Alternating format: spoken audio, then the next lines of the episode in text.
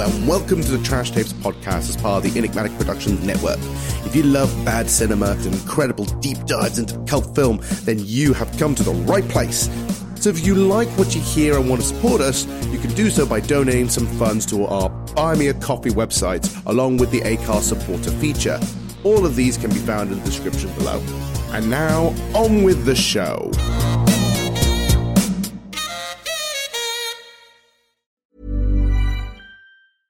Ready to pop the question? The jewelers at BlueNile.com have got sparkle down to a science with beautiful lab grown diamonds worthy of your most brilliant moments. Their lab grown diamonds are independently graded and guaranteed identical to natural diamonds, and they're ready to ship to your door. Go to BlueNile.com and use promo code LISTEN to get $50 off your purchase of $500 or more. That's code LISTEN at BlueNile.com for $50 off. BlueNile.com code LISTEN. Okay, so let me just uh, get into the zone and get ready for things because, uh, oh boy, uh, this is so much to talk about. There's so much to talk about with this bull. All right, um, okay, so now my other bit of energy drink. I'm going to be so bitchy today. I'm sorry already. Fucking hell, you got a big shot of director's bitter there or something.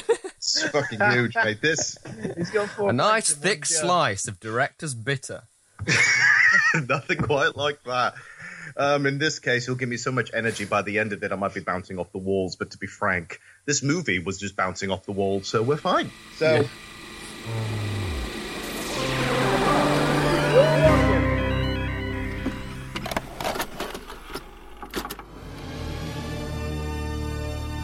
You are about to experience trash cinema.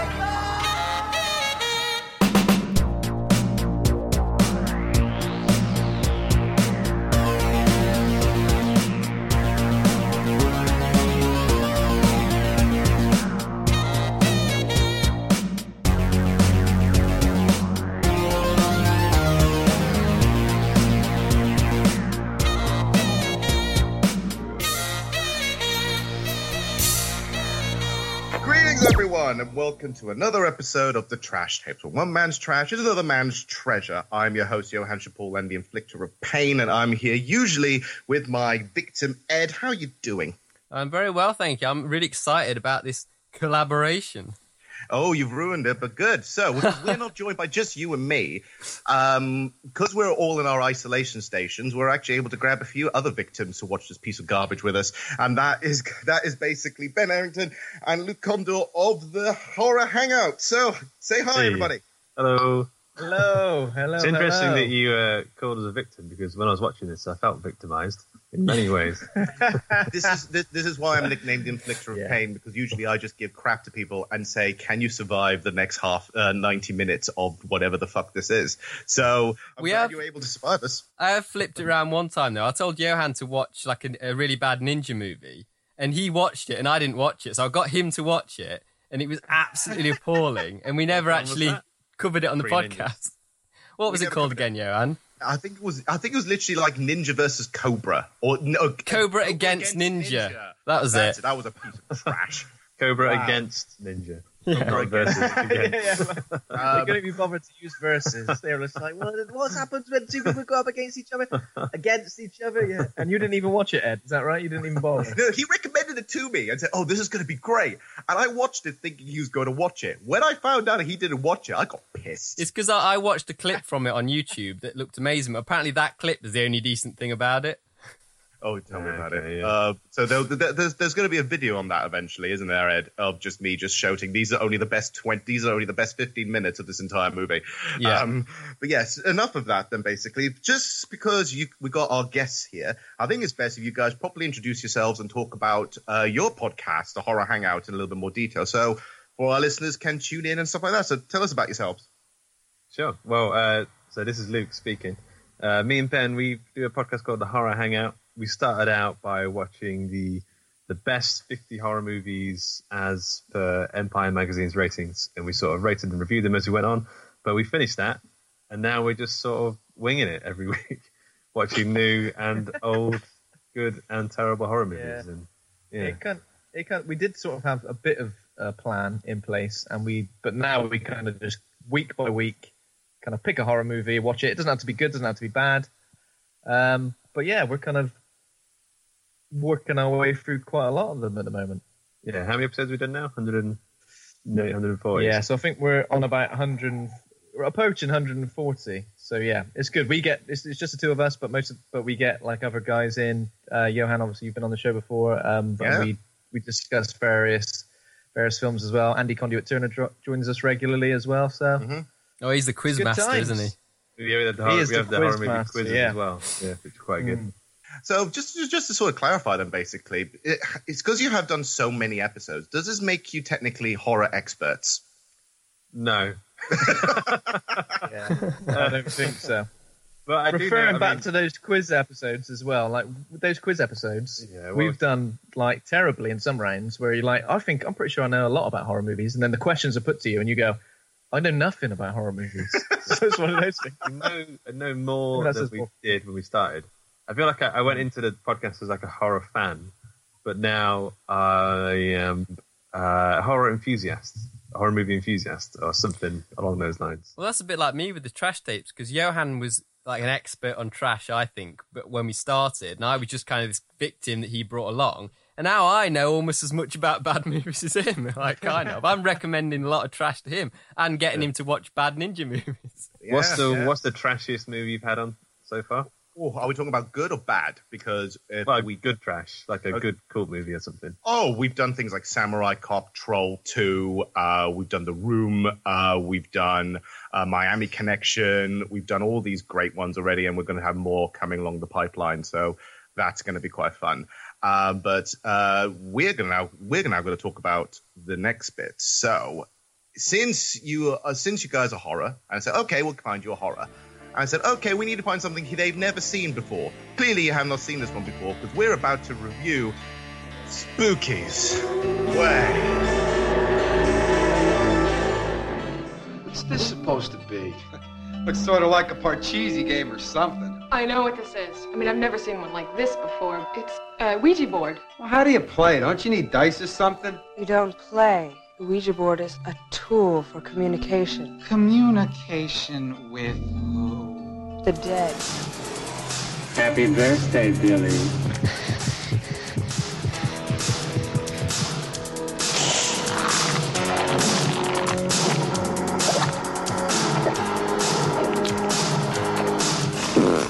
Come on, Megan, it's spooky as hell inside. Right. Okay. Right. Spookies. So, um, right. So just before we go into anything, let's go in in a couple of words or sentences. Describe your feeling as you were watching Spookies. I felt like I was being attacked by boglins. You know, those little toys? Boglins. Boglins. I should have wrote that down because I fought Boglins at least five times. I fought Boglins. I always Boglins. wanted a boglin, but they were expensive, weren't they? Yeah. They had like the same teeth. Like the way these the things in the, the mouths were, it was it was a they were boglins. There was no way to put it. I feel it. like this this film almost became 4D for me. Like I feel like I could smell like the latex and Yeah. all of the the monster effects. Definitely. I was like, I could smell that latex. It's so rubbery. I could smell it right now. yeah. Oh my god, brilliant! Uh, I'm glad. I'm glad that this, that this movie's giving you some kind of bizarre out of body experience because it has for me. How about you, Ed? Uh, yeah, I was at at first. It, I was finding it like a slog, like a real slog. And then when the sort of the crazy effects started kicking in, I was like, "Oh, okay, this has got something redeeming." Like, Yeah. They- and they I loved the like on, I thought. Yeah, they did. generic Halloween costume type, like enemies. I'm saying enemies like it's a game, but it was a bit like it felt like I played a game of some kind, like a really bad Resident Evil. No, I was thinking more. This this reminds me of in terms of how the layout is and all the monsters. It finds a little bit like it's, it's like playing a game of Slaughterhouse without the killer fucking uh, guy with the with the machete to do all the slaughtering. Oh, Splatterhouse. it's it's mon- Yeah, Splatterhouse. Sorry, Yeah. Splatterhouse. You've got like monster here, monster there, monster here, monster there, monster there, monster there. It's uh, it's kind of overwhelming. Right, I'm gonna give you I'm gonna give you a bit of a breakdown because usually on the trash tapes we usually go through context because I kind of feel like sometimes in, in most trashy movies, the backstory for these are far more interesting than the actual movie itself. And um, so we're going to go for a little bit here. So Spookies is a 1986 American independent horror film directed by Brendan Faulkner and Thomas Doran, which was let with additional footage directed by Eugene Joseph. Now, there's going to be a story involving that. Okay. Now, the film was given a limited theatrical release in 1987, but then it became really popular, and this is where it grew its cult following when it started to air on cable TV multiple times, almost on a rotation between 1988 and 1991. This is why it became so successful because it was just constantly forced down people's throats on TV. When the end credits credits rolled, I didn't see any directed by credits roll up. Well, there is a story for that. Okay. All right. So, okay. So let me just break this down for you. So, uh, the two directors, the original directors, Brendan Faulkner and Thomas Doran, were first time directors, right? But they have basically done a lot of stuff. They were doing a lot of indie horror movies and stuff like that. We're talking over the top exploitation stuff, but they never got their projects fully completed. So, this is a summary of their guys' expertise. So, they made a sort of a show reel and they made show reels and sent it around studios and stuff like that uh, to get something going for a different movie altogether called Twisted Souls, right? Um, when that happened, uh, basically one of the there's a financier that got involved. His name is Michael Lee, and he looked at some of the show reel stuff and looked at a project that never got out of that ne- footage from a movie that never got out called Hellspawn. So already I'm excited, right? So there's an unknown movie called Hellspawn that never got made properly, and Michael Lee said, "I like these guys. I'm going to give them something." so Okay. they backed this movie. Um, so they started filming. They started filming um, the movie in about 1984. They started filming with this financier's backing and his links to other studios. Twisted Souls, which is what this happened to be, was was a very different movie altogether, and you can kind of see that because the the idea of the script, and I think I have a quote here. Uh, basically, the whole point of the movie was going to be a subversion of the haunted house trope. Where he's because he they were able to find a really really exciting location like uh this sort of house. The house by the way let's look into it. Looks awesome the outside of the house. It looks Yeah. like old school primary house yeah? Um interesting fact to throw into that this house was a 24 room colonial house that was abode with by one of the americans founding fathers Ah, interesting. John Jay, apparently. So he apparently, uh, this is a history house. This house has history already in itself. Was he one of the uh, Dusty Fart monsters? Oh, we're going to get into the Dusty Fart Monsters. Oh, it was fantastic. I wouldn't be surprised, actually. Popular pie plant pictured here. So this is a history house. They're able to have access to this history house. They look into the house and realize there's 24 rooms. And so he's thought to himself, right. The directors literally said, and I quote, there is a monster every two pages. When he wrote it, they batted out a script in two weeks, which you can kind of tell. It's going to be a little bit like Evil Dead. It's going to be a little bit like that, but with a different monster in every single room. Yeah, I got the Evil Dead vibes, especially Yeah. when what's the Yeah. name flipped uh, and started speaking in the voice of that Paul Daniels guy. You know what I the magician. Yeah, yeah. Yeah, it's started Debbie get- McGee was there, so in the background. Yeah, it was just imagine it going in. It's like now for my next trick, I'm going to summon something else. Um, pretty much, it was kind of ridiculous. Um, Gives it a theme park ride vibe, doesn't it, with the different Yeah. monsters? Yeah. It definitely feels like that. It feels like you should be sitting in a car somewhere and you should be roller coasted around, going, "Now we're going into the vampire," and just kind of do that. Um, the, the, even the director, uh, Brendan Faulkner, actually said like it. This was an opportunity for us, but they we felt scared. We felt like we could do something that was a different kind of scary. One review of that actually said that there was more monsters per minute than anything else. So yeah, this was full on. It was intense. They purposely designed it to be let's just make as many horror movie horrors as we can. They had a lot of connections with people who worked in gore because of all the previous stuff. And so that's why the movie gore, the gore level and the and the animation in this movie is actually surprisingly compatible. Like it's Well- actually good. It's weird. Like halfway through the movie, it there's like suddenly like uh, some great effects moments where someone gets like, melted down, or something. But like it's, it comes out of nowhere. Like it didn't. I wasn't expecting that level of competence in the gore. Uh, but yeah, it's good. It's got the zombies have like a sort of Fulci zombie looking uh, Mm. style to them. Yeah, I, I thought it was, the effects were great. Actually, I really enjoyed it. There's even a bit of stop frame in there as well, isn't there? Yeah, At one yeah. point, it's got you got prosthetic stop frame. You have got some nice old school effects in there. it's the only problem with the movie is that you don't really, like you said, it comes out of nowhere. You never, you're not introduced to this until really much to the end of the movie, and so you're like, what? It's bizarre. What happened eventually is when they shot everything. All right, it was great. They, they they had this idea going. It was wonderful, and so they started to do the post production. They started editing it. Right, um, but then some creative and legal issues between the producers, uh, between the producers, the directors, and the financial backer prevented the final post production to go for. So this is final editing, the scoring, any post production effects, etc. It kind of stopped them from doing it. Apparently, uh, there was a two and a half hour version of this movie. I'm missing, I'm missing hours somewhere. There's a missing hour somewhere. There was a two and a half. The movie was originally two and a half hours, but it was a rough cut. It was just a rough cut. It wasn't meant to ever be released, right? Michael, on the other hand, really was kind of scared as he was watching the movie whether the movie was going to do any good. So he he took the rough cut behind the backs of the director to the studio to show them what the progress was so far. Hmm. Which one was Michael? He was the producer. Michael was the financier. Right. So the financier basically said, like, oh, wait a minute. Ah, I, I need money. I need to make sure this makes money. So he took the final, the, the, the rough cut, took it to the studios, and then the studios hated it because it's like it's slow, it's sloggy. This is not the pace we're going for. Um, it's uh, it's not it's it's too violent. It's too all this without a proper cut, with any with pa- without the pacing issues and so on and so forth. When the directors found out, they got pissed. They got really, really pissed to the point that this is where they start having couple and arguing and saying like you, uh, like saying like, no, you don't understand. We need more time. We need to do this properly. While Michael was saying, you're pissing away your money. Actually, that's a quote according to the article. It says, you're pissing away my money. I need results now.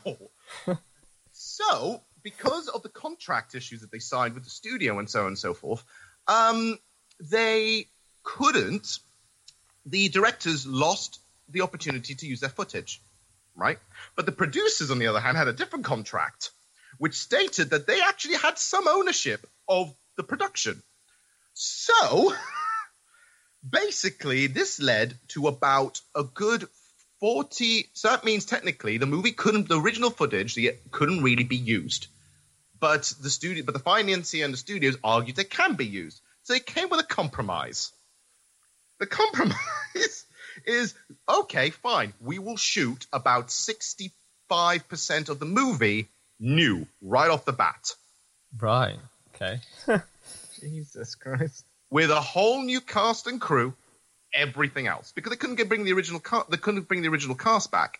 So they shot 65% of the movie with whole different plot lines, everything else, and then just cut it together to make some kind of coherent sense. In air quotes. So the financier hired Eugene Joseph to direct more footage, which was placed together with the finished footage from Twisted Soul to create the movie Spookies, because they don't actually own the rights to Twisted Souls. That's but the only homage to that is at the beginning where it actually says the Twisted Souls Productions. Wait, so which half of the movie was Twisted Souls and which? Uh, the one that's better. Yeah, so the, uh, the- the one with all the gore, one with the original. That's the original piece. The one with all the yeah, yeah. Gore, that is Twisted Souls. The yeah. the one with the magician and the reincarnated bride and the thirteen year old kid and the cat man thing. That's all new oh, footage. Yeah. That's all new. Yeah, right? because I hated all that stuff. Yeah, exactly. You can even tell the production was totally different. You can see that they were they were actually they now had to shoot all this again with half of the original budget to finish off 65% of the movie that didn't already exist, which is why you can notice that the movie has a lot of things involving padding. The studio said, "Fuck it, we've, we've wasted enough time. It is just launch it out." And this is where how we ended up with this horrendous slice of a movie. Spookies is actually two movies in one, and you can tell. Now that you've men- now that you've mentioned it, like I feel like I can tell, but at the time I just kind of thought it was just a bit of a lull in the in the film, like the various parts. I kind of just felt it was a bit it was, it was a bit of a, a roller coaster. I did think like, so Um, who's the it made main me feel a bit sick. character supposed to be? Because like halfway through the film, it becomes the dead lady who'd been brought back to life. She becomes like the the final girl, but that's weird because he's not like uh, introduces the normal character. It's yeah, this is weird. It's a weird movie. Obviously the reception for that became well people noticed um, it didn't do very well it the whole budget um, the whole budget uh, was about five million dollars to make it only grossed $17785 in the box office Jesus Christ. that But is a- people are still doing podcasts about it today, so yeah, they are. it's because they of won TV in the end. it's because of TV circulation. Uh, but oddly enough, it was a huge success in. Okay, do you want to guess which country this place was a huge success in? Canada. No. Was it an Asian country? Yes. China. Part of China. Hong Kong.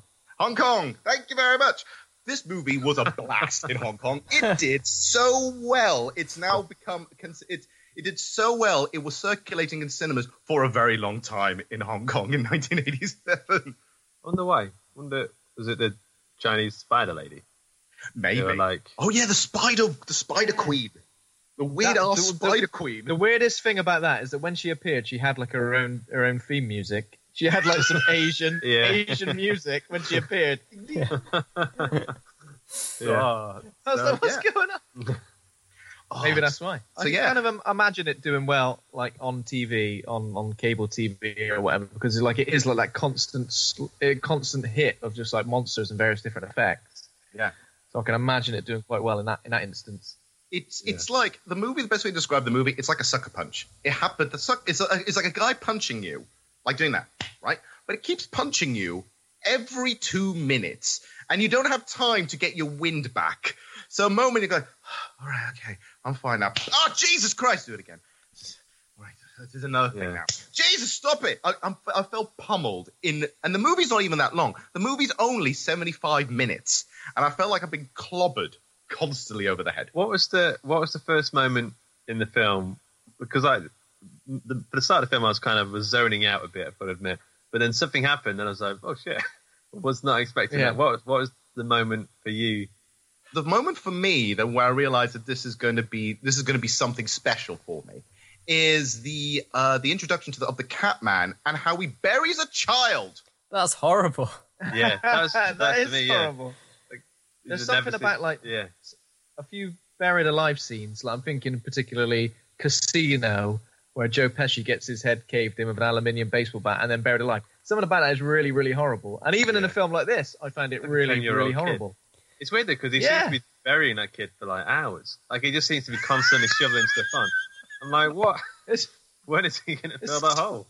It's too much hard work, is it? It looks like too much hard work. I'm like, I don't think I'd ever want to bury a And kid. the worst thing is you can long. see you can see like the kid is just lying there, and obviously this, this is the part. Of this is the new director, whatever it is. Is like saying, right, we can't afford a dummy, so it's just kid just lying there while we throw dirt on you, and you can. It looks really bad because he's in his face. He's doing this. He's already fighting it off. He's just going, eh, eh, eh, oh no.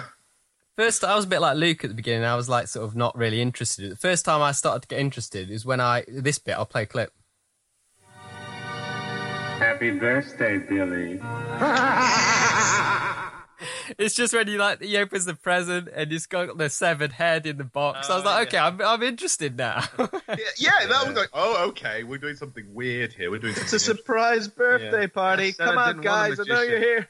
but did you notice? You know all the effects on the like sort of the voices for the like the demons. Oh, it sounds a like horrible like pipe Steve effect. Like he was, they were just talking down a pipe, like a like a drain pipe. but you know, it, it, it, it sounds yeah, it sounds like they they recorded all his lines in a bathroom, and they just said, "This is fine. We will run with it."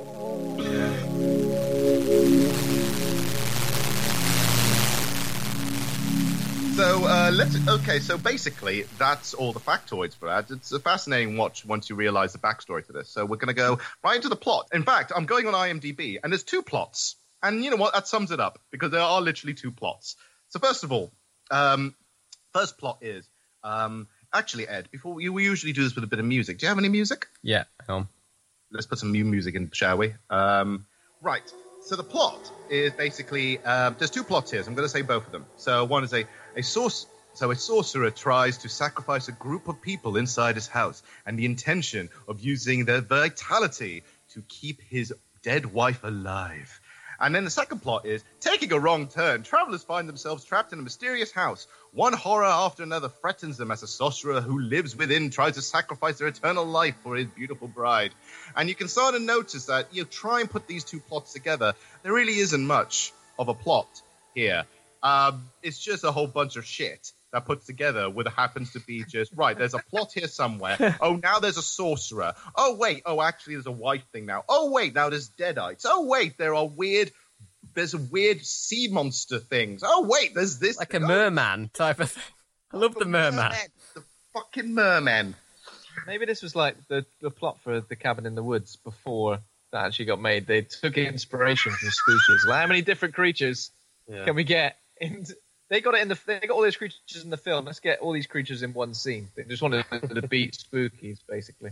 Yeah. Yeah. The only thing missing from this movie to have made, to made a complete reference would have been a unicorn, but uh, that would have been something of note. Completed it. Wait and keep it. Let's, let, let's go through some of the beats. So first of all, how does this movie technically start? A little boy runs away from home. Yeah, And, uh, he's got like a little box of cocaine here for it first. but they're actually snowballs. He opens it like it's a thing of cocaine. Oh yeah. Happy little coconut. birthday, Billy. So the Yeah. 13 year old kid just runs out of nowhere, and for the uh, for the first time, you're not entirely sure why he's running away or why he's there or what's the point of it. And actually, once you think about the whole movie, it's like, well, what's the point of half this shit anyway? So this is where you're first introduced to the hard cuts. We need to talk about the editing here. We kind of need to talk about the editing for the whole movie here. There are some incredibly hard left turn cuts in this Yeah. entire movie. Uh, one good example is you have the kid who's like walking. He, he- he's a 13 year old boy. He's walking around. He's lost in the forest. He's going like, yeah, yeah, whatever, whatever. He's hiding behind a tree. And he's looking all mopey. And then he just does a hard turn. And then you cut to the old movie with these people driving down the road as if it's like, oh, I'm just around the corner from these mysterious people, these really, these asshole people who are driving. Real weird mix of people as well. Yeah. I don't understand accent. why they how did they know each other. yes. okay, so Can I okay. just comment on what was what was the name of the the like jock type character? Duke. Duke. Duke. Yeah. Yeah. Can I just comment on what he was wearing? Because he was wearing some sort of a bodysuit that looked like a bin bag that had a diagonal zip going down it. Only in the 80s would that be gigolo. cool. He- it's amazing he's supposed to be the jock when he looks like the weirdest fashionista in that entire thing. Also, can we can I mention right? you you mentioned like how do these people know each other? I don't have a clue because they're all so fucking different. And one person looks like their dad. Yeah, I, I've, I thought it was one of their. in my notes, he's like dad guy. I couldn't Yeah, remember his name, so he's just dad guy. Yeah, because he looks at least 15 years older than everyone else, but they're supposed to be all together. In fact, at one point, I think one of the kids said, like, I'm sorry, kids. It's like, stop it. So weird. So you got, so basically, you have a, an old guy who looks like a dentist. You have Duke who's wearing a bin bag. You have my favorite person of all time, the guy with the puppet. Oh, I, I found him really annoying. I love him. When he's introduced, he's like this. Man, I'm looking for another party. Me too. oh, is he starting with that thing again? Uh-oh. Duke's mad now, Mook. I hate him. He really annoys me. It's like, shut up with your puppet. No, no, no. Here's the thing. I am the complete opposite to you. This movie was saved by the puppet, and I wanted more puppet guy. He's got a T-shirt on. On his T-shirt is him and the puppet. On his T-shirt. What the fuck is going on? He's self promoting himself on the puppet. It's great. He's, he's, he's purely, it's, it's, it looks out of all the characters, he looks like he's walked out of a completely different movie. Like he just walked on set from a different film and said, and said like, oh shit, now I'm in a horror movie. Fuck. He's like a Um, children's TV presenter from the 90s, though, isn't he? You then got the British bitch. You can tell she's a British bitch because she's totally speaking in this manner and being an Really absolute cow. well. It's supposed to be English, but I don't know what that was. Aristocratic? And her husband's got like perfectly angular hair. His hair, hair's been like just hairsprayed into this brick brick shape on his head. Lego hair. Who? I'm not, no offense to the guy, but I I had no idea they were a couple for the longest time in the movie because I kind of just thought that they were just they were just different, so different. One's a sort of flamboyant queen, and then you got the British bitch. So you have absolutely no idea. He's he's my favorite. I've got some clips of him, but I'll I'll play them when we get to those bits. And then you've got Carol, who is quiet and moody for most of the movie. And uh, like, it's quite a moody at the beginning. We don't even know what her deal is until later on, where she's somehow a uh, an expert in all things supernatural without any explanation. Yeah. Is that the girl, the woman who looked a bit like you know the one from RoboCop? A little bit. Yeah, the one with the bigger, poofier hair. Yeah, yeah. Okay, Like Murphy's Carol. partner. Yeah, I can't Yeah. remember her name. Yeah, yeah. Yeah, well, well, I I don't remember any of these people's names, and I, honestly, I don't care. Um, Why do you think I wrote him down as like dad guy and like I stuff like that? Dad guy, guy in bin liner. I did remember British Duke bitch. though. I remember yeah. It's so Very, he's very white, white clean. That guy. he sounds like one of the T-birds from Grease or something, doesn't he? Like- Again, walked out from a different movie. All these people are f- on, from from different movies. I'm convinced that the original script, which I'm very curious by, must have been like this is a meta narrative. This is the in joke that all these people are not supposed to be friends. These are all stereotypes from horror movies, and that all of them should be slaughtered in horrible ways. But when you try, when you don't explain that, it just looks like these people randomly met and now are forced into the situation by gunpoint to just get this done. the characters There's are very like um, uh, Friday the Thirteenth type characters. I Mm. think, like in those sequels, the Friday the Thirteenth sequels, like the bad ones, like they're, they're the types of characters that are in this movie. So back to the boy.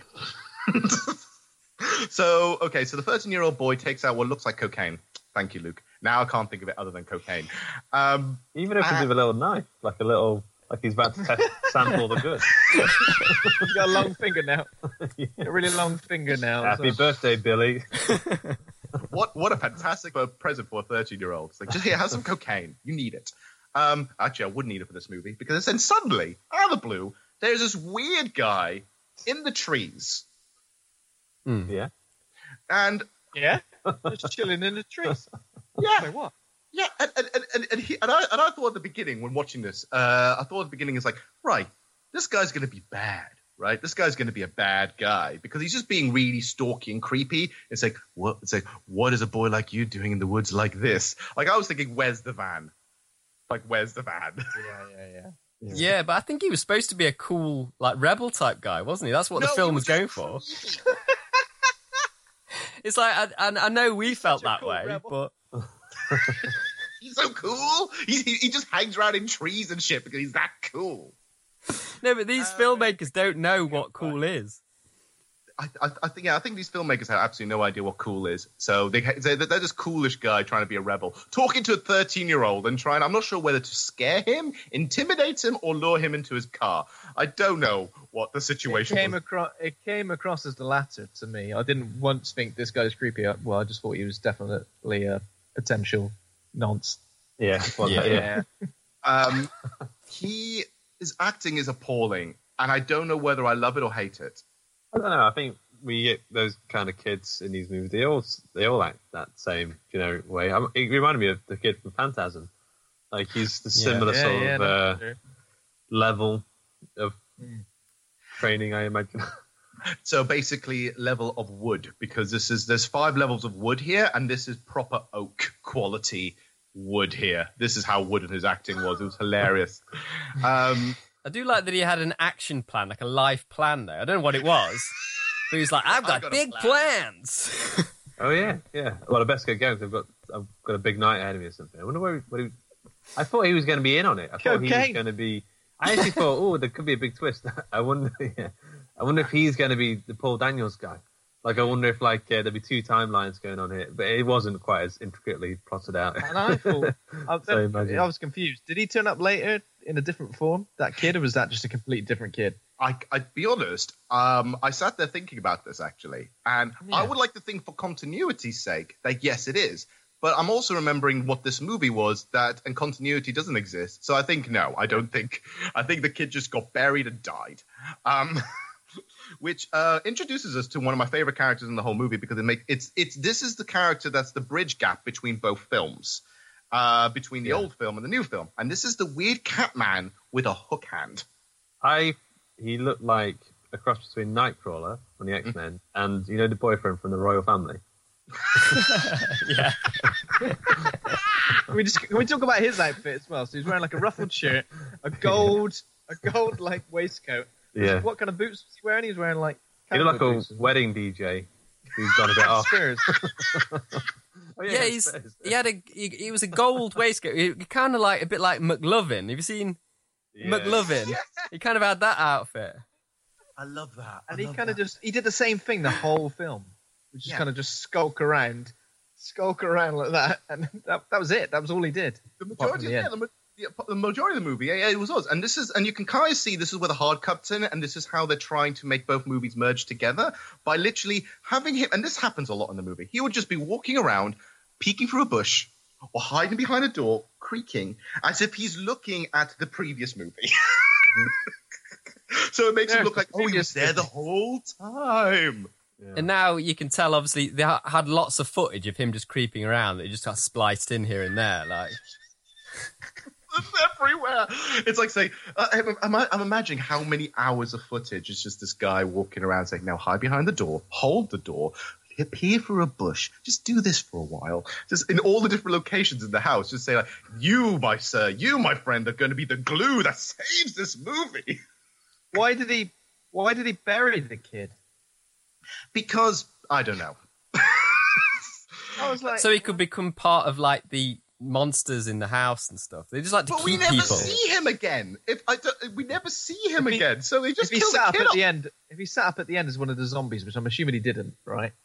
No, no, he never did. So basically, just they just basically this cat person first kills off the cool guy in a hilarious way because he suddenly just falls off screen. I had no idea what happened, and then he's just dead. And then he's and then the boy gets chased by this cat man, falls into a hole, and gets buried alive. That's that's it, and that's the end of the boy arc. This thirteen-year-old boy is dead. Well, it's great though. Like, it's, you know, it's supposed to be a really sin- It was a sinister sort of scene when the cat guy was like killing off the boy, but the music was kind of like this.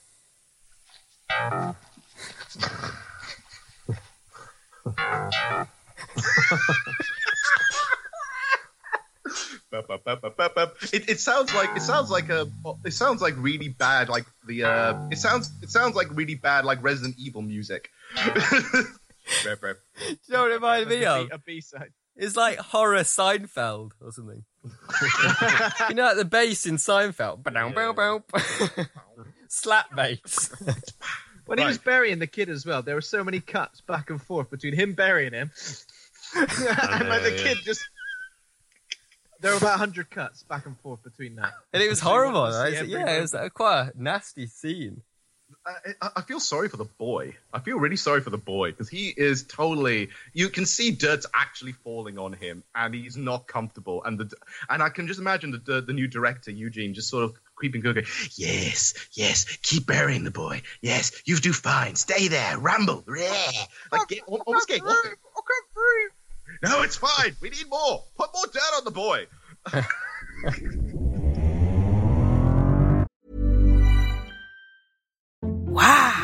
Nice. Yeah. What you're hearing are the sounds of people everywhere putting on Bombas socks, underwear, and t-shirts made from absurdly soft materials that feel like plush clouds. Yeah, that plush. And the best part? For every item you purchase, Bombas donates another to someone facing homelessness. Bombas. Big comfort for everyone. Go to bombas.com slash ACAST and use code ACAST for 20% off your first purchase. That's bombas.com slash ACAST. Code ACAST.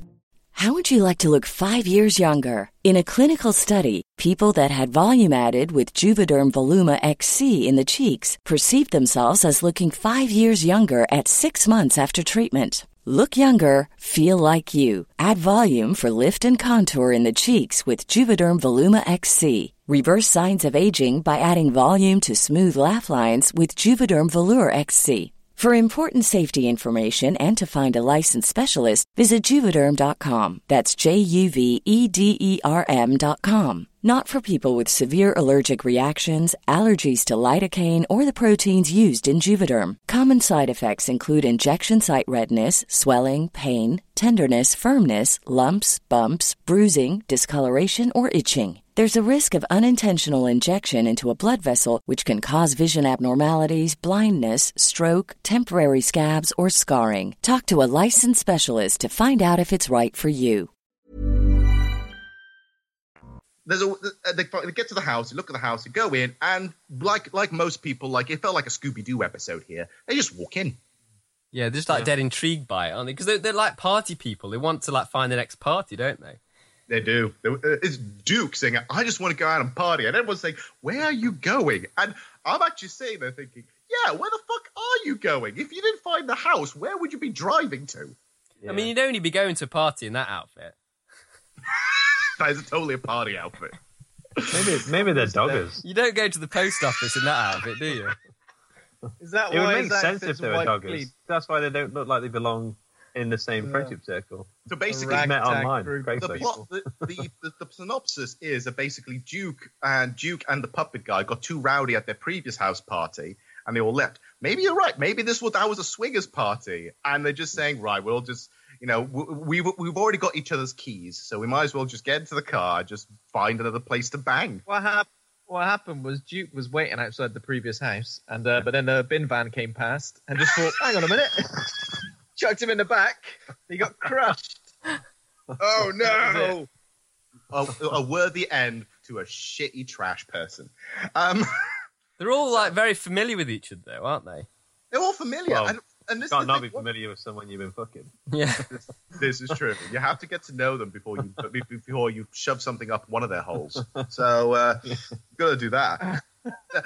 Okay, once they get into the house, there's one thing that says like the the I think the girlfriend of the older dentist-looking guy says like I've known these people for years, and I'm sitting there going, no, you don't. these people are too different and too weird to you to properly consider them all close friends of yours. And they all like hate each other as well. So like, there's nothing that comes across as them being matey because they all seem to absolutely hate each other. Yeah. Like they're, they're, they're, they're too different. They're way too much polar opposites for them to do that. Especially the puppet guy. Who the fuck knows this guy and said, "Oh, he's perfectly fine. We're going to bring him everywhere." Yeah. The only ones that get on yeah. are, you know, the dad guy and his other half. He was a lot younger Yeah, than him, yeah. actually. Player, I thought maybe player definite swingers. definitely swingers. Okay, so I think we're establishing that they were basically a swingers party. They just got a little bit in the way, and now they're just like, "We need another place." Ooh, this twenty-four roomed house would be perfect to bang all over. Yeah, I like um. So the, as they're exploring the house, uh, Duke finds a locked door, so he smashes it with a chair. like, That's the first thing he does. It's like, oh, this door won't open. Bang, breaks it in. There's a just a there's a, just a void into the blackness. Okay, and then a body falls out holding a board and a vial. But all happen at once. And the thing is, Duke Duke's reaction is, oh, he's not real. Poke it. Stop poking. it. so, so basically, would that be your reaction if you found a dead body? Would the first thing to do is poke it? Because I've always been curious about if anyone would poke a dead body. No. well, I mean, it doesn't look real, but I mean that's because it's not real. Uh, but I, I think my first thing would be to smell it. Surely. yeah. I think it would be overpowering if it was real. Poking it. It's like, yeah, this definitely smells like rotten eggs. Then, where we're properly introduced then to the other element in this whole thing, which is the wizard, warlock, magician thing. Yeah, he's he kind of like wants to be like a Vincent Price type character, doesn't he? But he's not quite cool enough. That he's he's just sitting there in his chair and he's talking to the cat man because apparently that's his butler or something. And he's going like, "Yes, they're all in the house now, and now they're all just going to play my game of chess." What This are seems you to be. on? He always, he's always, the only film this actor was in. yeah, he's always, well, yeah, that's right. He's always chiming in constantly. Whenever someone says something in our main group, like someone says nobody lives here, and then he says something in reply to them all the time. This time he said somebody does live here forever. That doesn't make sense. That's not a real sentence. it's so weird. Uh, uh, th- you can clearly tell now. Now that I've told you these are two movies in one, you can clearly tell that this is the new stuff. This is this is just the guy who's saying like, right, we need to we need to put some kind of narrative into this forty percent piece of trash. So right, what if we have a warlock? Yes, and he is omnipotent. Yes, and he can talk and be a exposition dump. Yes, and we can talk have him talk in riddles. Yes, and he now has a cat person as a butler. Yes. And he's got a permanent frog in his throat. Like he never swallows it down.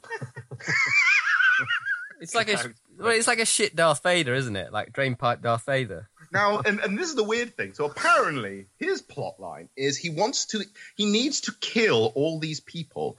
So the more people he kills, the more energy he can use to revitalize and bring back his dead wife. Which, okay. Who isn't even that into him? I Oh, know! you again? I'm already dead once, and now I've got to wake up and start this marriage all over again. Give it Right. a rest. The, di- the dialogue there is fantastic. Um, I've got a clip of that.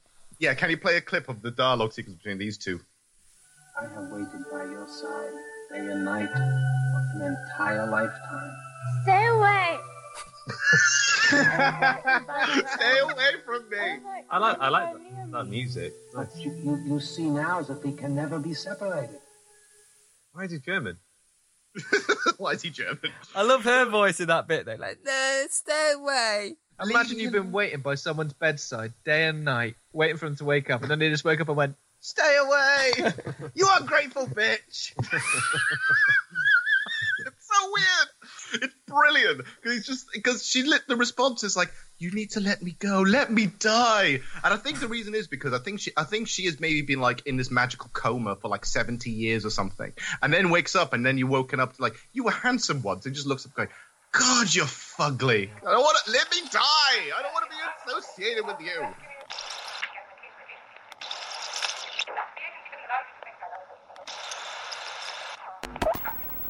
Yeah, Duke finds the weird Ouija board thing, which I personally find bizarre because it's not really a Ouija board because They sent the props guy to get a Ouija board, and he'd gone, oh, "I don't know what that is." He goes, "Just go and find one. You can find one." He came back with like mousetrap or something. it's like this is it, right? Is this it? Yeah, yeah, yeah, yeah. That's what we call a Ouija board. Yeah, yeah, yeah, perfectly fine. With this really cool like little thing that looks like a, it looks like got a skull on it and looks like a claw, and that's the thing that's been moved around in that kind of thing. Can you remember Um, what uh, Duke said about it? I've got no, a clip. What did you say? Go on, play it. It's pretty goddamn weird if you ask me. What is it? Art or something? What is it? Art or something? Oh, it's oh, it's definitely some kind of art. Um, kind of art or something? Proper weird, man. Carol comes out of fucking nowhere and starts talking like she has been an expert at the supernatural forever, even though we've never been properly introduced or know that she's actually an expert on Ouija boards and ghosts and demons. Yeah, she loves it. She's really into it all, isn't she? Yeah, it, it's. I personally find that quite funny because there's just moments where you saw her sitting there and she's just talking, and she a full exposition dump trying to explain what the fuck this Ouija board is, and then she says like, "Well, does anyone know how to use it?" The puppet guy gives it a go and doesn't know what to do with it. He's using the puppet hand, I think. And just, She says um, it's to communicate. It's a communicator, and the the camp guy is like this. Communication with The dead. Communication with who? oh, I love it. No, and so much the sass in his voice. No, but then the British bitch says something afterwards. It's like communicate with who? Is it with the dead, and it's like the dead, but they're dead. Yeah. what? That is, yeah, that makes sense. Yeah, fantastic. What a point. line. Good point. It's a good point. It's like why you want to talk to the dead? They're dead. It's like yeah, but that's the point of. The... Anyway, okay. Um, you see, when you start adding logic to movies like this that don't have any logic, your head hurts. Um, But as you said, the Wait. puppet guy. I've got I've got I've got too many clips for this section, but the puppet guy. yeah. Chili beanie, the spirits are about to speak. Are they friendly spirits? My this is another annoying example. I've got a few examples of him, but like, yeah, he's uh, just he just irritates me. Has his puppet voice got a lisp? Yes. so he does. Yes, I love it. I, I, thing is, I want a movie about that guy. I, I want a movie entirely about the puppet guy. That's all I want. I want to know his backstory. I want to know what, what, what what's with the puppet. I want to know if he's always like this or does he have a tender soul. I want to know more about puppet guy. He is there's something there that everyone else doesn't have. Which If I'm you just knew more. somebody, if you knew somebody who was like that, you'd just be like, "Oh, just give it a rest." Honestly, just for one day, can we just do something and you not bring the puppet along? Why is the puppet everywhere? Do you Is- think- is- is- you know the T-shirt he's got. Do you think that's like merch, or whether he's just had that one made? Self promoting. right. So, oh God. Carol gets on, and then suddenly she just becomes a deadite. Like she just becomes a full blown deadite by this point. Yeah, within a second, right? Like there's Yeah. no sort of halfway point. She's like a drop banana, just goes bam. just boosh. Like from here to here, now officially a deadite, and Yeah. starts attempting to kill them, but doing pretty badly at it. Like uh, throwing the Ouija board at Puppet Guy and all that kind of stuff. And that is where it gets to the point where you're noticing, for no reason, like it wasn't really a proper summoning. Like she only just touched it once, and now she's a deadite. And then eh, and then the zombies come out outside with some really cool zombie looking effects. Hmm. Yeah, one guy's got his eye like it's like on a spring or something sticking out of his head. Yeah, the close-ups are really good. Like when you saw that little Yeah. details like that. Yeah. So you can see the original budget with the gore stuff. Like you can say, like, yeah, okay, the gore stuff was going to be cool. Like you can see that.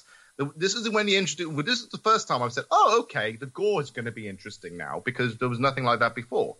And because the zombies are outside, now again, this is the thing. Everyone seems to be experts because at one point it's like saying, well, look, it's like, okay, uh, they close the door. It's like, they look like the zombies won't be coming in. How do you know this? Yeah, that was Dad Guy, wasn't it? He goes, Yeah, Dad Dad, Guy's Guy an says this. Those things aren't going to let us out of here. You still want to go out there?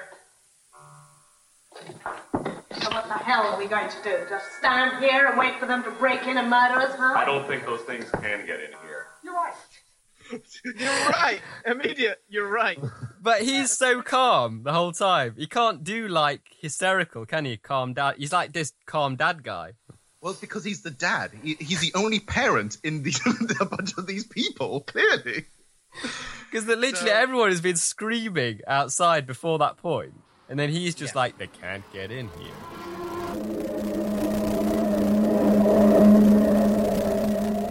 So, right, the rest of the time, now they're finally split up. Okay, they decide to split up and look for clues, basically, just like every other haunted house. And now we get to oh, this is the bit I'm finally want to start talking about all the monsters in this movie. Yeah. Yeah. Right. This is when it gets really interesting. This be Yeah. it'd be it'd make a good music video. This film, you know, you sort of just have the sort of the core stuff happening during the music, or even like in the back, like on a bar, they just had the sort of the, the monster scenes playing on the background behind the bar. Yeah, this would be a good one for that. Like just the Yeah. background, like because the, the visuals are really good. Yeah, yeah. Hmm. Because out of context, if you had as individual scenes, you can see that oh, they're pretty decent, each individual monster. Mm-hmm. So that's pretty cool. On their own, they work. But in connection to all this and the hard cutting and jumping between another movie that doesn't make any sense and blah blah blah, it's kind of semi ruined. So what's your okay? So there's loads of monsters. So let's go through. Let's go around the room. Let's go around the room, children, and talk about which one. What's your favorite monster in this in this series? Then, what's the favorite monster ah. that appeared? I thought there was an obvious one, but I think there is.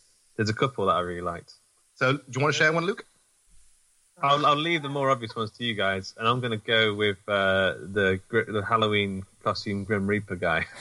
Yeah, who, who, ex- who It's like every generic like Grim Reaper like sort of Halloween sort of the cheapest Halloween costume of a Grim Reaper. Yeah. It's him, and like the bright glowing eye, red eyes and everything. Yeah. He's amazing. Because His cyber's pretty nasty. Like he, he hits the table, it goes right into it. But he, he obviously just looks like a guy in a suit.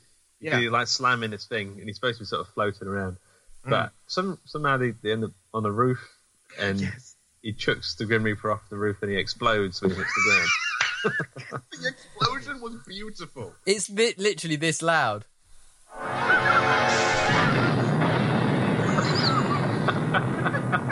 like Jesus. Like the grim. I mean, he- if he's the Grim Reaper, obviously you can't kill the Grim Reaper. But clearly, this is what happened. Just before, I think, just before the Grim Reaper touched the ground, he just appeared, just appeared into a puff of smoke, and that's what the explosion is. Like, aha! It's almost like they, they had some like pyro they could use. So like, well, we've got to use it for something. They just had this really epic explosion for that death guy. Fantastic. Oh, the, the Grim Reaper was kind of awesome. Yeah, that's a good in. Um, the next. Okay, so Ben, how about you? Um, I don't reckon anything beats the farty, dusty men for me because they were. Uh, They're my Like- favourite too. particularly because the, it, they've got a fight sequence with Duke, and you can see like all his outfit from different different angles. You see a bit. Of, the you see a bit of crack? I think you see a bit of crack, right? Like he bends over at one yeah, point. yeah. Yeah. They're awful as well because he overpo- at one point he overpowers two of them, just pushes them away like that. like the putties from Power Rangers. But Yes, I was totally farty. thinking that, but just fartier. Which I don't understand why the farts though. Why were they farting? Was that added in post? Posse, do you reckon? Do you reckon? Yeah, I- do I think- just I went, "Ah, Hang on a minute. Do you not really be good if they were farting? Oh know. I think the scene's fine. Add a few farts into this scene and t- tell me if it doesn't improve it.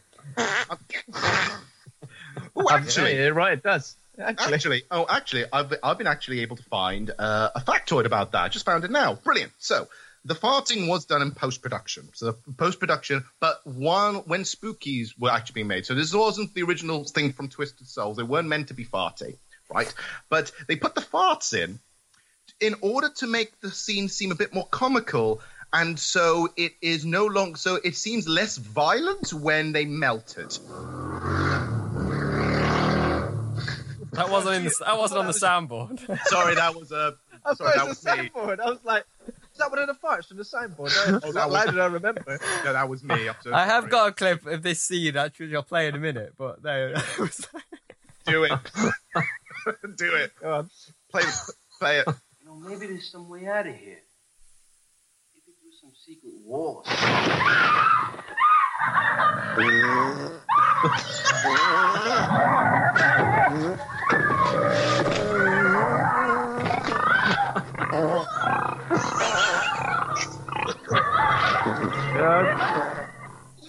Is getting flashbacks of my granddad walking into the room. It's got like a belly rumbling noise as well, isn't it? Like, These guys are hungry and farty, and they're ready to go after you. Um, Thing is, the kid, the kid in me, that appeals to me every time I hear it. It's like I'm just like laughing at fart jokes. It's just like I, I just appeal. He just wins every time. but then, um, and then, and, and then those guys are killed by literally just throwing wine at them and having them melt. Yeah. That's strange. So they use an axe to like cut a hole in the big wine barrel, and that just melts these guys. But why do they even think of that as an idea? They're being I- I- attacked by these farty, dusty monsters. You're thinking red wine. That's their secret weakness. I I think it's because Duke literally does an uppercut to one of these farty minor zombie things, and he lands in a puddle, and he notices that one's a bit steamy, and he sits there going like, "Water! It must be water! Get the wine!" Just a, and a flood like this. The, these barrels must had no had so much pressure in them because they just. That one. Ed, your favorite monster? Well, mine was the. Uh, I, I like the farting zombies, but I also like Merman as well. The Merman. Okay. Like the fish, weird fish guy. That it, it just seems like really out of place because obviously he would only be really sort of dangerous in water, but he's out of water and he's kind of like flapping around on the ground. these are the ones like you mentioned before that look like boglins because they are just so weird and makes no sense. Um, so the british guy the, the, the british bitch and the uh, posh and the weird flamboyant boyfriend guy thing with the sarcasm the size of up to here gets slowly devoured by these weird mermen. Uh, the fight scene the fight sequence was interesting where th- th- they're just struggling, and she- and she's like, "Oh no!" Uh, uh. There's a there's a piercing sort of one pierces one gut one of the mermen, like, and then and then drops an entire bookshelf on the other, and just starts stamping on it, going, "Why don't you die?" I'm struggling to remember how she dies now because she gets away from the Boglins, doesn't she? She does, and then and She has her this face melted, didn't she? Ah, by the by the Queen Boglin. Uh, with the yes, by the by the queen the electric with, tail. with Yeah, yeah. tentacles. She gets very wounded though, doesn't she? She's almost like bleeding out pretty much. She's Yeah. like really only just gets away. But my favourite bit of those that kind of scene is where like the um the sassy guy is like he starts drinking and she says like uh, oh you you, don't- you don't drink and uh he basically wants to get drunk anyway and he, he, he they, they say this like I'll, I'll just play it. Go for it. David, throw that crap away. Why? Because you say so? Because you don't drink, you asshole. And you'll only get sick. God knows it's touched you. I don't give a damn, honey. That's my favourite line of his. I don't give a damn, honey. and and and, and I love it because he when, when the moment she he takes a swig, he just spits it out immediately. He's like, "Oh, flavors! I've never touched alcohol in my life." She gets killed off because she sees a ghost or some kind of apparition of the flamboyant boyfriend who's now dead, and says like, "Come join us." It's like basically, "Come join us to the dark side. We have cookies," you know, and um, suddenly gets killed by Queen Boglin with really kind of cool looking stop motion tentacles with lightning powers, and her face melts. Um, which is brilliant, but the first it's the first time we've seen like this this kind of claymation effect. So I was so confused when I first saw it. I really like that it's included in films, though. It's something you don't really Yeah. see nowadays. Is it? They had a lot of that in Evil Dead, didn't they? Yeah, yeah. It adds a lot of charm because it's kind of like it's funny rather than scary, isn't it? Like clay. There was um, there's another monster that really had no effect on the film at all. Um, she was like a little uh, puppet. Um, you know the, the old puppet TV show, the satirical thing with Maggie Thatcher and that. It looked like one of those Spitting image. Yeah, yeah, it looked Yeah. like one of the spitting image uh, things. It was like a evil laughing little bride thing, like a which witch, like a witchy type character, wasn't it? Like it looked You know, like Yeah. She knocked, she knocked the bride out Yes. and then brought her back to life and then just flew up.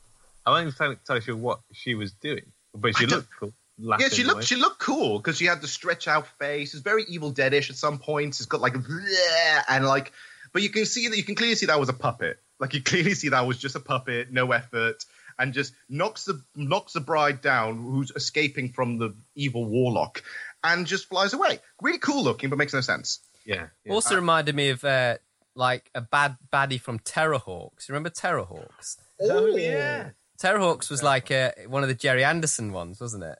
Mm. Like Oh, not one of the most popular, but there's a really scary villain characters in that. It was like really, like really frightened me as a kid. Um, okay, my favorite has to be the Spider Queen because, again, makes absolutely no sense why there's a Spider Queen there, but she is definitely the best looking effect in the entire movie. She's scary, and her transition of like going into the spider is awesome. I really liked Really it. Could have made a- they could have made a film based entirely just on this monster. Yeah. I Yes. watched it and enjoyed it. And I think, honestly, if they stuck the if if the original guys wanted to, they could have just picked one monster and made an entire movie out of it. Mm. Like you could you could have made an entire movie with the farting miners, or you could do an entire movie with like the Spider Queen or whatever it is. You could do a whole movie on one of them, but it said no, let's have them all. They got too greedy and too big for their britches, and this is what happens. Um, Mind you, a whole movie of the farting zombies. That's it's stretching that joke a bit far. yeah, yeah, yeah. You get sick of it after ten minutes. All right, all right. I'm sorry, Wind I up- got- okay. Um, but yeah, Spider Queen, brilliant thing. She gets transformed. All the arms come out. She attacks the puppet guy and just eats him, basically. Mm. The- him. Yeah. Yeah. it- oh Just yeah. nice. Yeah. That is that was weird. It's because I, lo- I He's like fact pops, doesn't he? It's weird. He like pops and deflates like a balloon. It's, it's, it's really funny. It's great. It, it, it, it, it's like when you used to have one of those like cans of juice as a kid and just suck it in. Basically, that what that was. It was brilliant. Um, and yeah, and like I said, that was that bit is a bit that I'm going to constantly remember. It's that little part, You that get, pulse. you get stuck to it. You get stuck to like a spider web as well. And it's just like that's ridiculous. Uh, yeah, it's true because the spiderweb bitch is like, like she's he's not really trying. Like, no offense, buddy. Like, you could put more effort into could it. have got, you could have got away. And he Yeah, just looks a little bit worried as well. he doesn't look like he's really gonna get like you know eaten.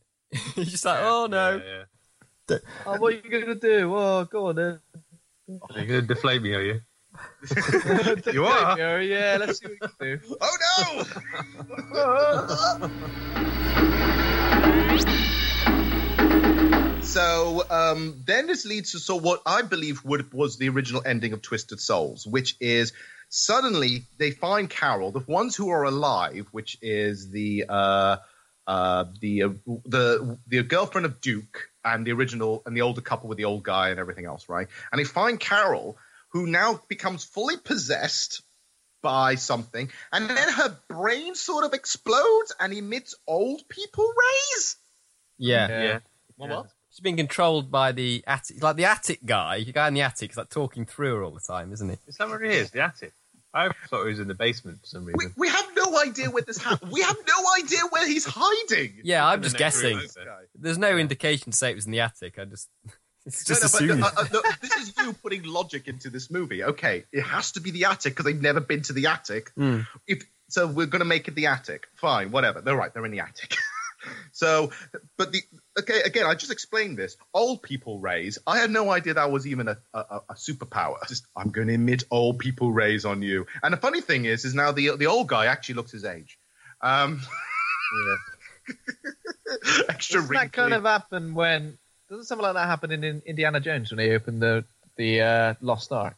Hmm. When it gives some stuff off, some people's like hair starts going grey, and that is that that? Maybe that's something else I'm thinking of. Yeah. No, no, no, this got that vibe. This is you, Ben, putting logic again into this movie. It's just it's like if you're trying to think, you have to stop. Stop thinking that this makes sense. None of this makes sense. You're going to hurt yourself when you start thinking, "Oh, it's like that." No, it's not. If you So- put, try to put too much logic into this film, you know that scene in this film where Paul Daniels' vein is like erupting out of his head. Why was that even a thing? Well, it's like his. Uh, he's like Charles Xavier power, right? That's like his. You should have just done that. If you just touch your head, that's all you need to do to show that you have that power. But no, they had to get the vein. Like you needed a Nurofen. that one little vein is just I there. going, you're what looks like the old guy, the, the older guy, finally gets the vial, throws the vial at the at Carol, and she uh, and she explodes, and the Ouija board explodes, and that seemed to be the original ending. That the the free, the, you know, the, the final three people survive. They survive the haunted house, and they would leave.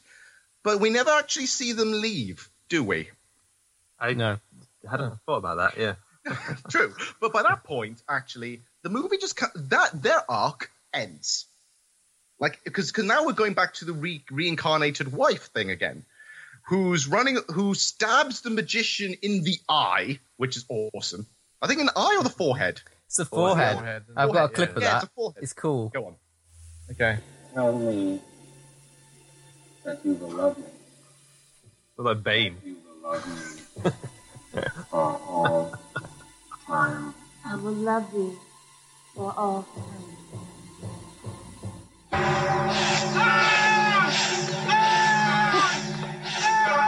Brilliant. I can't, can't go over that guy's Sounds brilliant. It's awful. Um, so the. Brian or whatever his name is. what, whatever, the- well, we don't. like, do we care? Brian Dodge.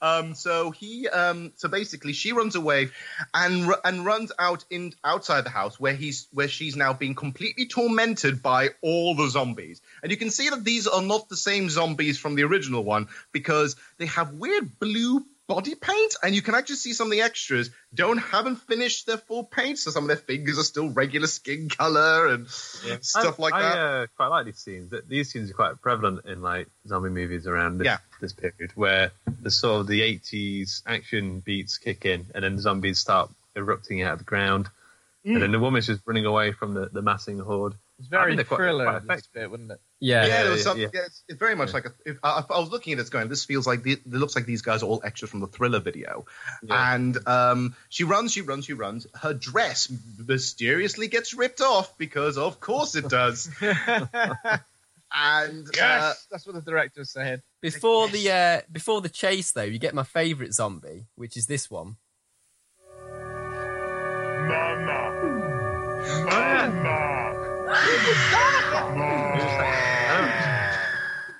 I love that one. Like, ma- really frightening zombie. Like, mama.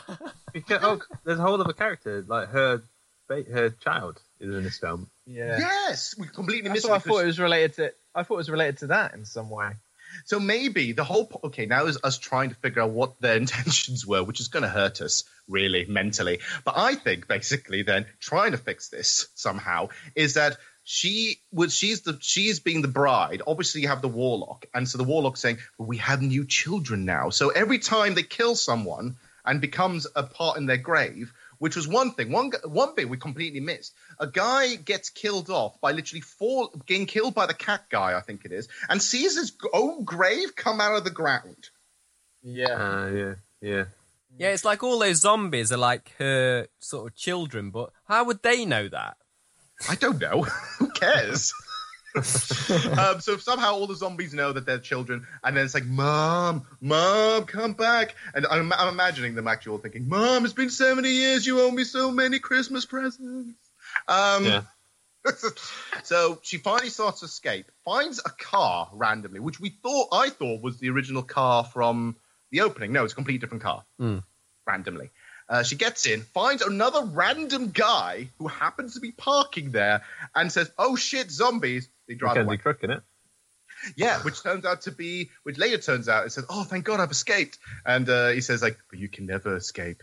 You know, I've always loved you," and um, leads to the ending of that, would reveals that that that little that little cute little hunk guy's actually the cat person with the hook hand the entire time. Um, It reminds me about you were saying about Thriller earlier. Is another kind of thriller moment? Is it like you know when Michael Jackson kind of turns around and goes like, "I'm not like other guys," kind of thing. It's like she thinks she's safe with this guy in the car, and he turns around to be the cat man. Yeah, and okay, and then the movie actually sort of ends there. But there's one thing we haven't mentioned. Right at the very, very beginning, there is a pulsating grave that happens, I don't know, with no context. Like, we don't understand it. Yeah.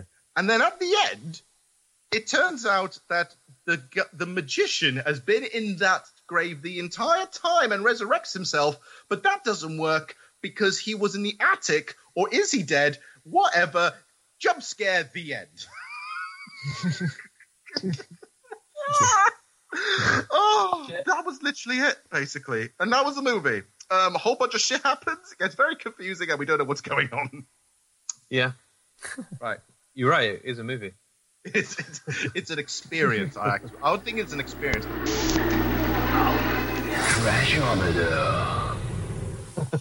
Thank you, Ed. So uh, the way we the way we wrap up around here is, you know, you have your ratings and your rankings. You do sort of A to F and that kind of stuff. We do things a little bit differently around here. So we have about five different settings. So we'll talk about them first of all for people who don't know about them and introduce you guys. So first of all, you have tame. Tame means that it was pretty boring. There was nothing special about it. Nothing that really tickles your fancy, right? Tiny bit trashy, which means it had a few moments, but it really didn't like go over the realm of anything really exciting. Then you have trash. That's the middle point, and that is the sweet spot. It's the mwah, it's the golden goose of rubbish. You then have too trashy. This is where the movie's starting to get bad, and we're starting to get a bit frustrated with it. It's still got quality moments, but we're starting to get annoyed at it. And then finally, we have torture. A movie that was so bad that we absolutely hated the experience. So, Okay. So let's. I'm going to open it up to the board. Where do you think this falls on the trashometer? I know where I'm going. I'm going like tiny trashy, tiny trash. what was it? What was it? Tiny bit trashy? Tiny bit trashy. Yeah, yeah. Okay, you think you could have a bit trashy? How about you, Ben? Uh, yeah, I think I'd probably go for too trashy because I was definitely getting frustrated in this film. Obviously, it had some highlights, it had some good moments, but too trashy. I think a bit above that sweet spot for me in terms Yeah. of enjoyment. Yeah, I'm, I'm starting to feel that vibe. I'm thinking too trashy kind of falls into that vibe. How about you, Ed? Yeah, I, I definitely think too trashy. So like around about sort of seventy percent on the scale. It's like it's Yeah. it's too it's too much. There's there's some a lot of stuff going on, uh, but it's it does it kind of annoys me the combination of everything. Yeah. So it's kind of a bit too much. Uh, yeah, too trashy. Uh, I, th- I think, yeah, you're right, because I think the movie is like a child with ADHD that doesn't have its medication sorted. It's jumping around all over the place. It's hard to handle, and you will get angry at the kid by just if you don't tell him to calm the fuck down. So, uh, yeah, I would say, and I think, uh, can we all be in agreement? Do we all think that this movie is too trashy? Yeah. I'll be up I for that. think Yeah, so. sounds about right. Yeah, I think so. Cool. Okay. Right. So, uh, too trashy it is. Thank you very much. That's the level rising up, by the way. That's, that's going right up. yeah. I thought it was me for a second. No, no, no, no. It would have been more farting if that was the case. So fantastic. on the video version, it's more like obvious what that is, but Brilliant, brilliant stuff. So yeah, okay. So but if this is the first time you've got anyone here is listening to us, thank you very much for joining us today on the Trash Tapes. Um, if you want to sort of find us on anything, we are we are on all podcasting platforms. So Apple Podcast, Spotify, Buzzsprout, Acast. You can find us on anywhere. Leave a review because if you do leave a review, a five star review, and we get enough of them, we will read out your comments. So that is definitely something you can always put into there as well. And also subscribe to us all on the YouTube channels. We have all the stuff. We have Enigmatic Play for all the video game stuff. We have Enigmatic Productions for all the reviews and short film stuff and everything else. And also, Trash Tapes has a YouTube channel where you have exclusive little videos of basically me torturing Ed or vice versa with weird shit we find on the internet, which is just absolutely hilarious. I would also like to thank our guests to, for coming on and joining me on this rather uh, this experience of spookies with me. So thank you very much Thank for that. Thank you. Um, Thanks for having us. having us. Nice. uh, do you want to do, do you want to plug your stuff basically? Uh, plug your stuff, Ben. Yeah. So, uh, so our podcast is on all platforms: Spotify, iTunes, uh, and the like. We've also got a YouTube channel, Hawk and Cleaver, and all our social media is Hawk and Cleaver as well. You can find us at Hawk and Cleaver on Twitter and Instagram, and just Hawk and Cleaver on Facebook, where we post uh, a new episode of the Horror Hangout every single week, every Wednesday. Ooh, okay. Thank you. Thank you very much on that. Uh, uh, are there any kind of episodes you're thinking in mind at the moment? Are there any up running ahead, or ones you want to share with everyone before we sort of wrap up? I'm trying to think of trashy. I mean, the Unnamable, pretty trashy. Yeah. We've done Alone in the Dark. We've Oh, done. yeah. Okay, yeah, that's definitely trashy. That will be high on the trashometer. That's torture, yeah. I recommend that for an episode, for a future episode for you guys. Definitely. Fantastic. So yeah, thank you guys very much for joining me, and to everyone out there, keep an eye on your trash. There might be some treasure in there. See you guys next time. See ya.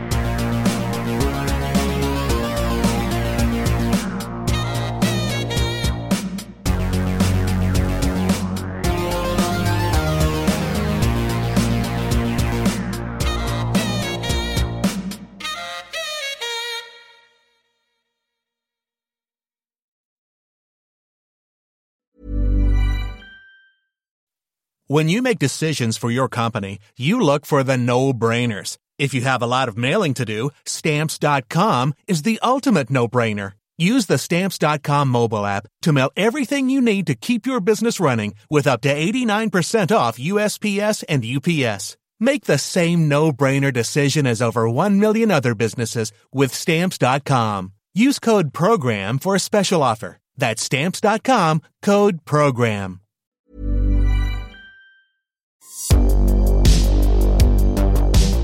Thank you for listening to this podcast episode and hope you enjoyed it. If you did, please share it around with movie lovers you know, maybe add a star rating or write a good review. All of this helps with the algorithm and provides us with more opportunities to reach the ears to a whole new bunch of bad film fanatics. Want to find out more about us? Then head over to our socials where we provide sneak peeks and up to date news on everything nostalgic and trashy. You can find our Facebook, Instagram, and Twitter pages in the description, so please follow us. See you next time, Cinephiles.